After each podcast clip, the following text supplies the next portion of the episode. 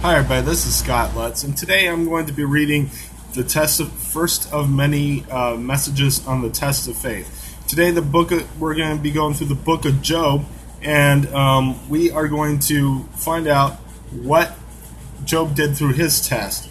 As Christians, we often find ourselves tested. I'm sure some of us feel tested uh, most of the time, and that the tests never end. But one man in the Bible was not only tested, he managed to pass that test, and his name was Job. Whenever I end up in a test, I, I like to turn to Job and many others. So today we are going to start by reading Job 1 6 through 22. One day the angels came to present themselves before the Lord, and Satan also came with them. The Lord said to Satan, Where have you come from? Satan answered the Lord from roaming through the earth and going back and forth in it. Then the Lord said to Satan, Have you considered my servant Job? There is no one on earth like him. He is blameless and upright, a man who fears God and shuns evil. Does Job fear God for nothing? Satan replied. Have you not put a hedge around him and his household and everything he has? You have blessed the work of his hands, so that the flocks and herds are spread throughout the land. But stretch out your hand and strike everything he has, and he will surely curse you to your face. The Lord said to Satan, Very well, then. Everything he has is in your hand, but on the man himself do not lay a finger. Then Satan went out from the presence of the Lord.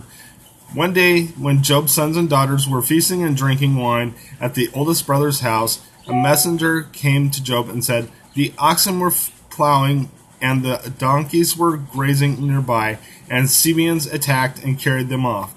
They put your servants to the sword, and I am the only one who has escaped to tell you. While he was still talking, another messenger came and said, The fire of, the, of God fell from the sky and burned up the sheep and the servants, and I am the only one to escape to tell you. While he was still speaking, another messenger came and said, The Chaldeans formed three part raiding parties and swept down on the cam- on your camels and carried them off. They put your servants to the sword, and I am the only one to escape to tell you. While he was still speaking, yet another messenger came and said, Your sons and daughters were feasting and drinking wine at the oldest brother's house when suddenly a mighty wind swept in from the, from the desert and struck the four corners of the house. I it collapsed on them, and they are dead. And I am the only one who has escaped to tell you. At this, Job got up and tore his robe and shaved his head.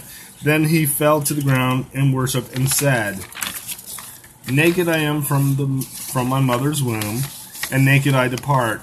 The Lord gave, and the Lord has taken away. May the name of the Lord be praised. In all this, Job did not sin by changing, charging God with wrongdoing. When we read the book of Job, we learn that God is proud of him. We know that Job was not a man without sin, but his relationship with God and his repentance was strong enough for God to see him blameless in his eyes.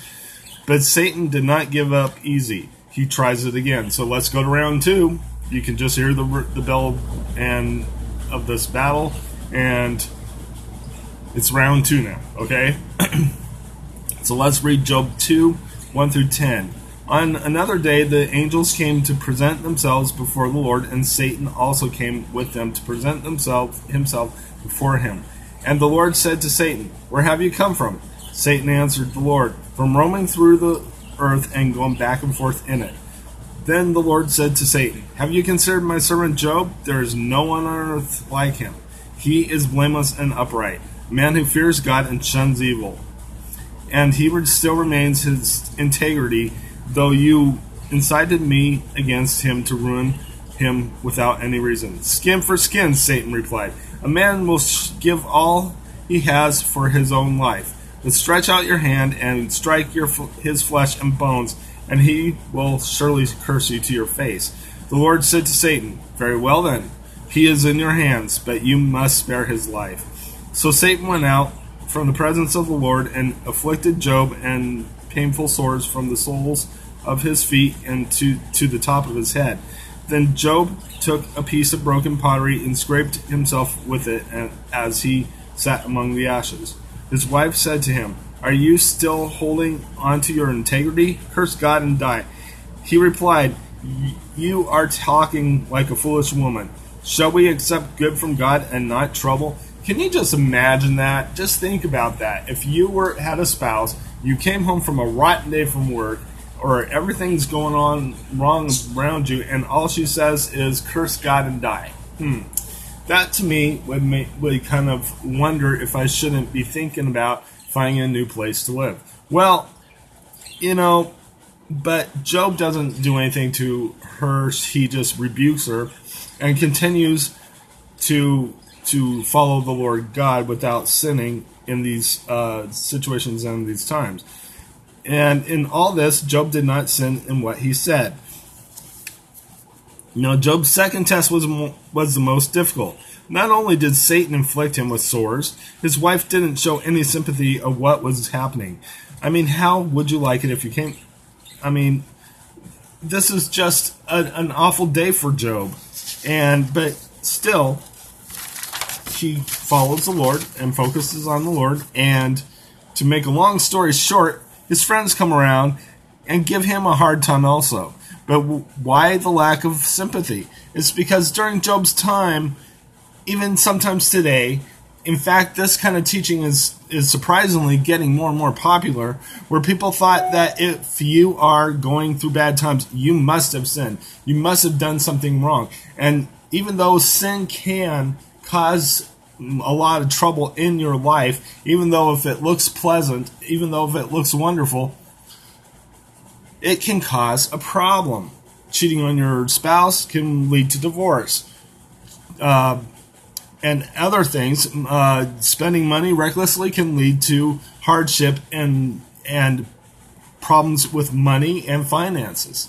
So sin can cause a lot of harm. And if you abuse your body, you can get a disease. Sin can cause a lot of harm. But but the, just because someone sins doesn't mean the end of the world is coming because we have Jesus Christ as our personal savior. Okay? What we do is not always going to reflect in this as a test. It's not you're not going to be tested and, and punished all the time when I mean, you will be punished all the time if you sin, but you can repent and come to God. And but in Job's case, he was blameless. He didn't do anything. So, the, so to say he must have sinned, and that's why he's going through stuff. There's no there's no accountability to those accusations. But let's go ahead and continue. And as a result, Job was blessed ten times over and even though Job lost everything and was persecuted by his wife and friends, he didn't lose his faith. In fact, he pretty much told God, Your will be done and not my own. So, and it was all because Job didn't turn his back on God. See, Satan focused on the financial problems, he focused on the material problems. But Job didn't see these things as, as relevant. He didn't see these things as important. He he saw that God with his relationship with God was more important than these things. And that's why God went ahead and blessed him and and that is why God blessed him 10 times over because he wasn't focused on material things. He was focused on the Lord. And even though you may not be rich, even though you may not have everything you ever wanted, focus on the Lord, and that and you will see God perform in wonderful ways. And that doesn't mean that you will get every material thing that you want. That doesn't mean you're going to be rich. But focus on the Lord, and you will receive blessings from the Lord God. Now, even though sin can cause a lot of damage to our lives, we need to realize that disaster does not just strike when we sin. Remember, Job was blameless in God's eyes and he still lost everything. And through the blood of Jesus, you are blameless yourself. You are walking with the Lord today. No, the reason why Job was was tested was because of his faith. Job's situation is a perfect example how we are to meet our tests. First of all, we need to be honest with God. Don't tell God that, that you're thankful for your suffering. Even though Job praised God during the test, he was overwhelmed with grief. God likes honesty. So that is so what I do during times of trial is I tell the Lord I hate the test, but your will be done. And that's what Job did. And if you stand firm during your trial, you will prevail and be stronger than you were before the test began. So when a test of faith happens, and it does, praise God through the test of and praise him through for being found worthy to be tested because Job was found worthy to be tested. Some of us are being tested right now, and some of us of you don't know the Lord Jesus as your personal Savior. So let's pray and let's go ahead and close this up. Dear Lord Jesus, I praise you and thank you for this message. This is one of the greatest messages um, that I have. I, I believe that you, Lord, are going to get us through this test. And I pray that we do not seek material things and call those ble- the only blessings you give. We pray that you, Lord, that you, your Son, Jesus Christ, is the blessing that we need.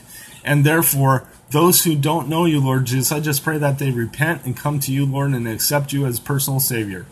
And as for those who do know you, I just pray that you walk them through the test, that you be with them through this test, and that you show them that you are just trying to grow them, that they're not sinners, they haven't done anything wrong, but you are growing them, Lord, and making them uh, stronger. And we praise you, Lord, for finding us worthy for the test. In Jesus' name we pray. Amen. God bless you. I will see you next. I will talk to you next time. Next time we are going to be talking about the Word is alive in, in the book of John, and we are going to um, discuss how Jesus became flesh. So God bless you. I will see you next week.